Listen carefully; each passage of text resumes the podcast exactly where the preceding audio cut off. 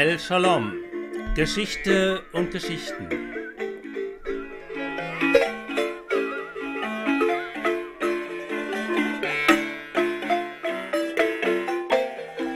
Da muss man nach dem großen Jubiläum, das 2017 gefeiert wurde, noch einmal auf Martin Luther zurückkommen.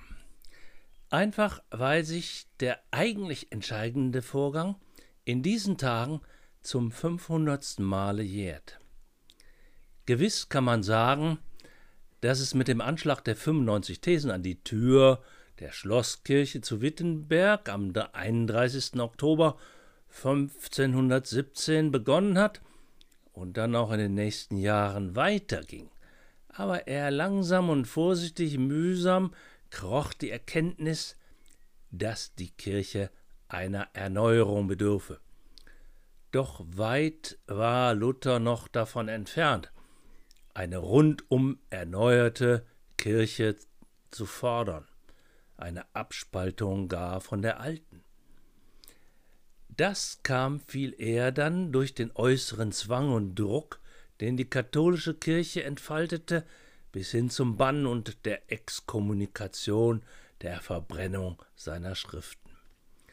Und da musste ihn dann der Kaiser, Karl V., grad erstmal im Amt, 21 Jahre jung und unbedarft, im Deutschen schlecht zu Fuß, einbestellen auf seinen ersten Reichstag in Worms, 1521 im April.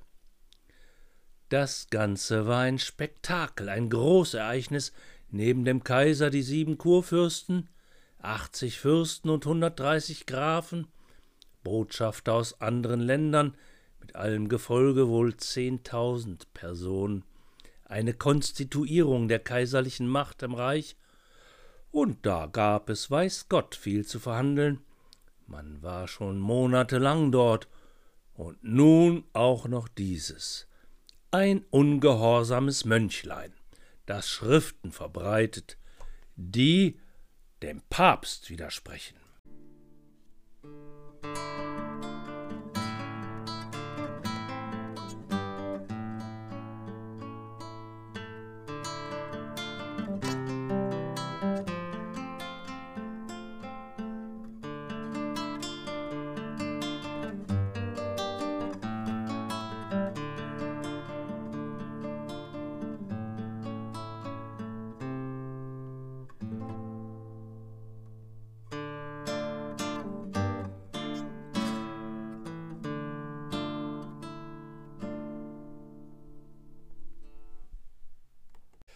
Einen mächtigeren Fürsten als Karl den Fünften kann man sich in der ganzen Welt nicht denken. Durch eine geschickte Heiratspolitik des Hauses Habsburg war dieser Mann gleichzeitig Herrscher von Deutschland und Spanien, und weil Spanien nun schon Amerika entdeckt hatte, auch von den neuen Ländern dort in Übersee wo Hernán Cortés soeben Mexiko eroberte, und von dort kam Gold. In diesem Reich geht die Sonne nicht unter, konnten die Zeitgenossen mit neuem Weltbewusstsein seine Macht wohl preisen.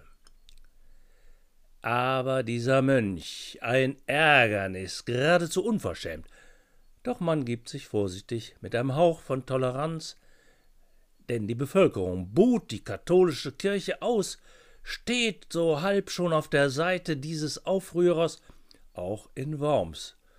Überall fordert man eine Kirchenreform. Besser, man bringt ihn zum Widerruf, diesen Mönch, droht ihm ein wenig, dann wird er sicher nachgeben. Am 17. April das erste Verhör, Luther kleinlaut bittet sich einen Tag Bedenkzeit aus. 18. April, zweites Verhör. Und nun geschieht etwas Unerhörtes.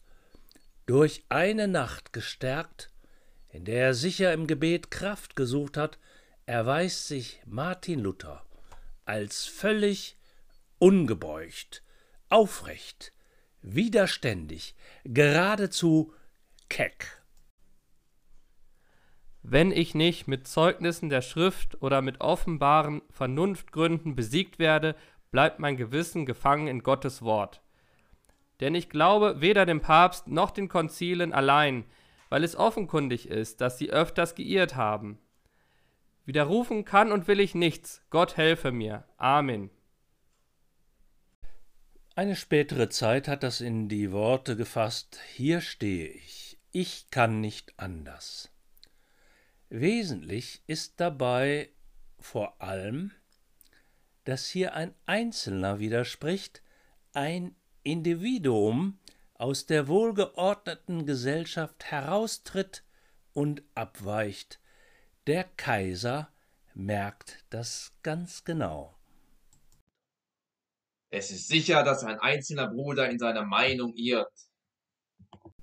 Es wäre vielleicht verwegen, hier von der Geburtsstunde des Individualismus zu sprechen, aber Worms 1521 ist ein deutlicher Ausdruck davon. Was hier geschieht und damit etwas, was man mit dem Beginn eines neuen Zeitalters verbindet. Ein Zeitalter, in dem die Bürgerrechte wuchsen, das freie Wort sich Achtung erkämpfte und an dessen Ende schließlich Republiken und Demokratien entstehen. Greta Thunberg und Alexei Nawalny sind heutige Beispiele dafür, dass Einzelne durchaus in der Lage sind, gesellschaftliche Erkenntnisse noch mehr in Bewegung zu bringen. Doch dazu bedurft es einer Individualentwicklung, die in der Zeit Luthers und wesentlich durch ihn begann. Luther fühlt sich zu seinen Worten gedrungen, weil er so viel in der Bibel studiert hat, dass er die Worte der Schrift im Rücken spürt, als Gewissensprüfung, und diese Worte sind seine höchste Autorität. Er fordert ein die Freiheit des Glaubens, was uns heute leicht zu selbstverständlich ist. Und er erzielt einen Durchbruch.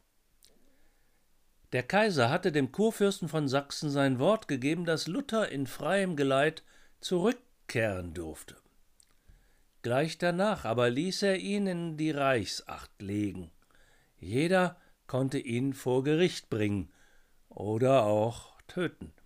Luther war rechtlos der Gewalt ausgeliefert.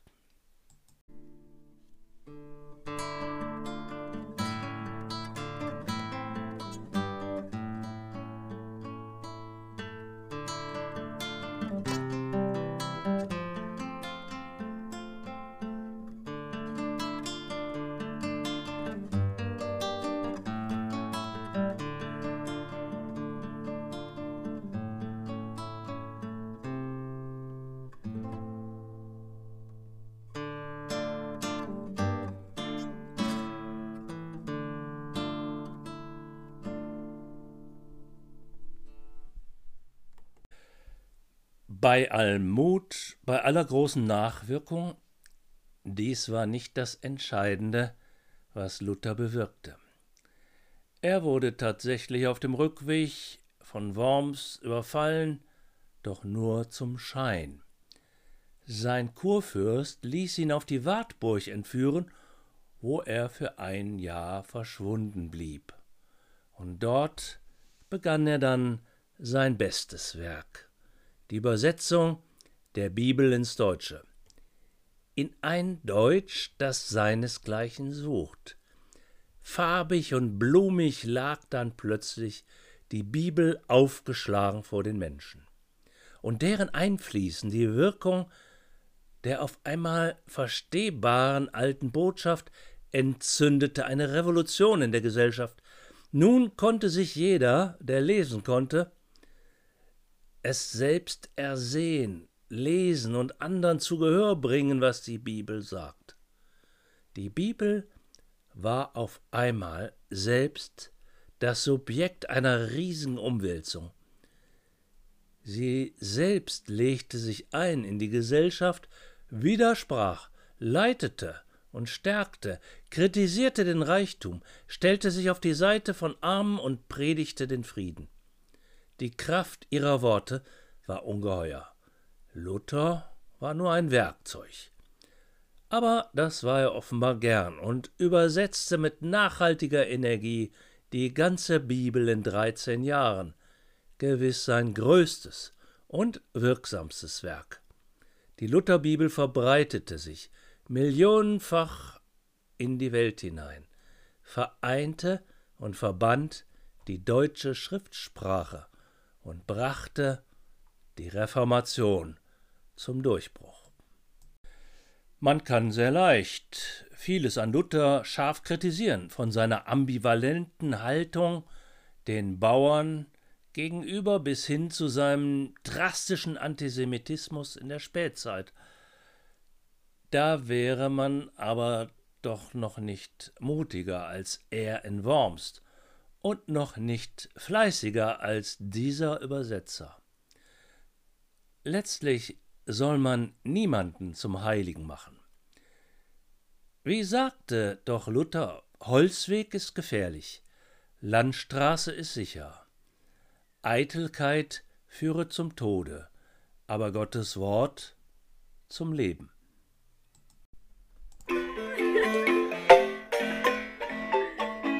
El Shalom. Geschichte und Geschichten. Jede Woche eine neue Folge.